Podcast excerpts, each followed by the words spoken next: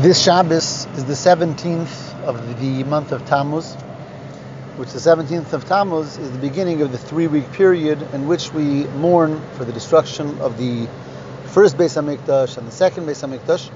As we know, that the destruction really began on the seventeenth of Tammuz when the walls of Yerushalayim were breached, and it was culminated on the ninth of Av when the Beis HaMikdash, both Batim Mikdash, were destroyed. And therefore the three weeks of, of mourning with a number of alakas that are associated with that. At the same time, Rambam famously tells us that these days of mourning and these fast days specifically when Mashiach comes, not only will they not be days of mourning, but they will be transformed to great days of great rejoicing and Yom Tov holidays. Interestingly, this year that the seventeenth of Tammuz falls out on Shabbos, so we have a taste of Mashiach's time, because it is the seventeenth of Tammuz, and yet it's not a day of mourning. To the contrary, it's Shabbos, with all of the happiness and festivities associated with Shabbos. And the same is with the culmination of Tisha B'Av, which this year is also Shabbos, and again will be a day of rejoicing and celebration. So that as Rebbe teaches us that in years such as these, when these fast days fall out on Shabbos, and we rejoice in them, and we're festive in them, it's actually a taste of the coming of Mashiach, when we'll see how all these negative events are transformed to happiness, and how their intention was all only to bring us this greater state of revelation and greater state of happiness. Um, I want to discuss one of the events that happened on the seventeenth of Tammuz, both its spiritual meaning um, in a mournful way and its meaning in a transformative way as it's transformed to rejoicing. Uh, last year, I remember that we discussed the event of the breaching of the walls on the seventeenth of Tammuz and what it represents in a mournful way and how that's transformed. Today I want to um, discuss a different one of the events of the seventeenth of Tammuz. So the first time the seventeenth of Tammuz we have in our history as something negative is the day that Moshe Rabbeinu comes down from the mountain forty days after the giving of the Torah, and he has the luchos in his hands, the tablets, and he beholds a terrible sight. The Jewish people have sinned terribly with the golden calf. So instead of giving them the luchos, the uh, Ten Commandments that were given to him to give to them, he smashes them and he breaks the luchos. And that's on the seventeenth of Tammuz, the first year when, after the Jewish people left Mitzrayim, left Egypt. So obviously a very terrible event that the tablets, the luchos that were given to us by Hashem are broken by Moshe Rabbeinu. What does that mean on a deeper level when we talk about the tablets being broken? So the Rebbe explains that when it comes to Torah, typically, when we think of the Torah, we think of a Sefer Torah, the Torah scroll, where the letters are written on the parchment with ink. And that's the normal way of writing. Now, when letters are written on a parchment with ink, so the letters and the parchment remain two, remain two separate um, entities, and therefore can be separated one from the other. On the other hand, when we talk about the luchos, when we talk about the tablets here, the letters are engraved in the luchos, in the stone, so that the letters and the stone are really one, one and the same. And what that means for us in our Avodas Hashem and our serving Hashem is that there is a way when a person might learn Torah, might perform the mitzvahs, but they remain a separate entity. So there's me, and then there's the mitzvahs that I do and the Torah that I learn, but they're really two separate entities. And as such, they could come apart. And although I've done it today, tomorrow I may not. Although I've learned it today, tomorrow it could be forgotten from me because they're a separate entity. So that's represented by the written word, the the uh, ink that's written onto the parchment. Then you have when someone internalizes something and makes it part of themselves, engraves it, if you will, into themselves, so that that becomes who I am, part and parcel of me. And that is the concept of engraving, where the letter becomes one with the stone. So the difference between the Torah scroll, the Sefer Torah, and the luchos, uh, the luchos represent when the Torah is one with the person and the mitzvahs are one with the person, whereas the Torah scroll represents that it's two separate entities that come together.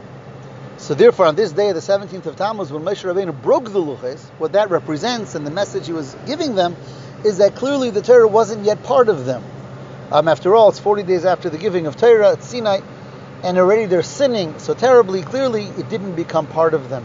And that's why he breaks the luchos, representing this idea that the luchos, that oneness that should be between us and the Torah, us and the mitzvahs, are broken because we're not one, we're like the Sefer Torah with the engraved parchment. So that's the ne- the spiritual meaning of the negative event of the breaking of the luchos, and in every generation, in every seventeenth of Tammuz, we reflect on that and recognize the importance of not being broken luchos, of not being just like a Torah scroll, but rather being like whole luchos, where the Torah and the mitzvahs that we learn and perform are part and parcel of who we are. So that's the negative side of the story.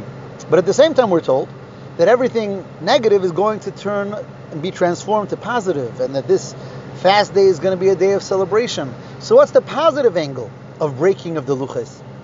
And here we have a very beautiful concept. Moshe Rabbeinu breaks the luchos. Why does he break them? So Rashi tells us that that was his way of actually protecting the Jewish people. Here the Jewish people sinned so terribly, and the luchos was like a document of marriage from Hashem to the Jewish people um, that says we are His and He is ours. And therefore, when we sinned and we became idolatrous, that's like being unfaithful to one's spouse. When Moshe Rabbeinu broke the luchos, what he, what he was in essence saying was, um, no, there's no, there's no marriage document. They're not married. They're really not married to Hashem yet. So therefore, you can't truly punish them. And in fact, although Hashem initially said He's going to entirely destroy the Jewish people because of that terrible sin, Moshe Rabbeinu begs and receives forgiveness for the Jewish people. So really the act of Moshe Rabbeinu breaking the luchos was to save the Jewish people. And the message here is a very, very powerful one. We connect to Hashem through Torah, we connect to Hashem through mitzvahs. And therefore, when we go against the Torah, or go against the mitzvahs, so we've broken that relationship. If we've broken that relationship, so seemingly our connection is gone. When Moshe Rabbeinu breaks the luchos, what he's saying is that really there's something deeper that connects the Jew and Hashem, even than Torah and mitzvahs. So although the Jew has sinned, and even though the Jew has sinned terribly, still, their connection to Hashem is still there.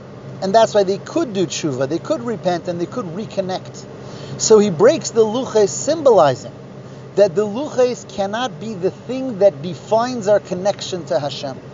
If the luchos would define that connection, then if we went against the luchos, there is no more connection. So when Moshe Rabbeinu sees the Jewish people went against the luchos, against the Torah, and the Jewish people are in danger of being destroyed, what he does is he breaks the luchos. And he says to Hashem, The, even the luchos cannot be in between, cannot be in the way of allowing the Klal Yisrael, the Jewish people, to reconnect to you and you to reconnect to them.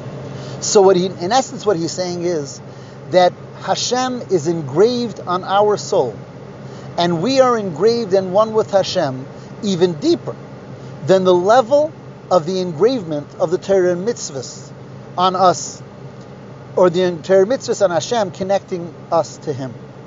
And that's the deeper idea of breaking of luchos. On the one hand, we have the negative side, that shows that we're not fully one with the Torah and mitzvahs, and that's true. On the other hand, the breaking of the luchos showed that even if there's a lack in the connection of us to Hashem through Torah and mitzvahs, there is an even deeper bond and an even deeper connection. And through that bond and connection, although we may have sinned, even terribly, we're able to reconnect. And that is really the story of this long golus, this long exile that we've been through. Um, so many difficulties and so many seeming reasons for that connection to be broken. And yet, we stay connected, and we recognize that the connection is something that's unbreakable. And therefore, ultimately, every yid will come back to performing the mitzvahs and learning the Torah and connecting to Hashem in all ways, because the essential bond and connection that can never, ever be broken. Have a wonderful Shabbos.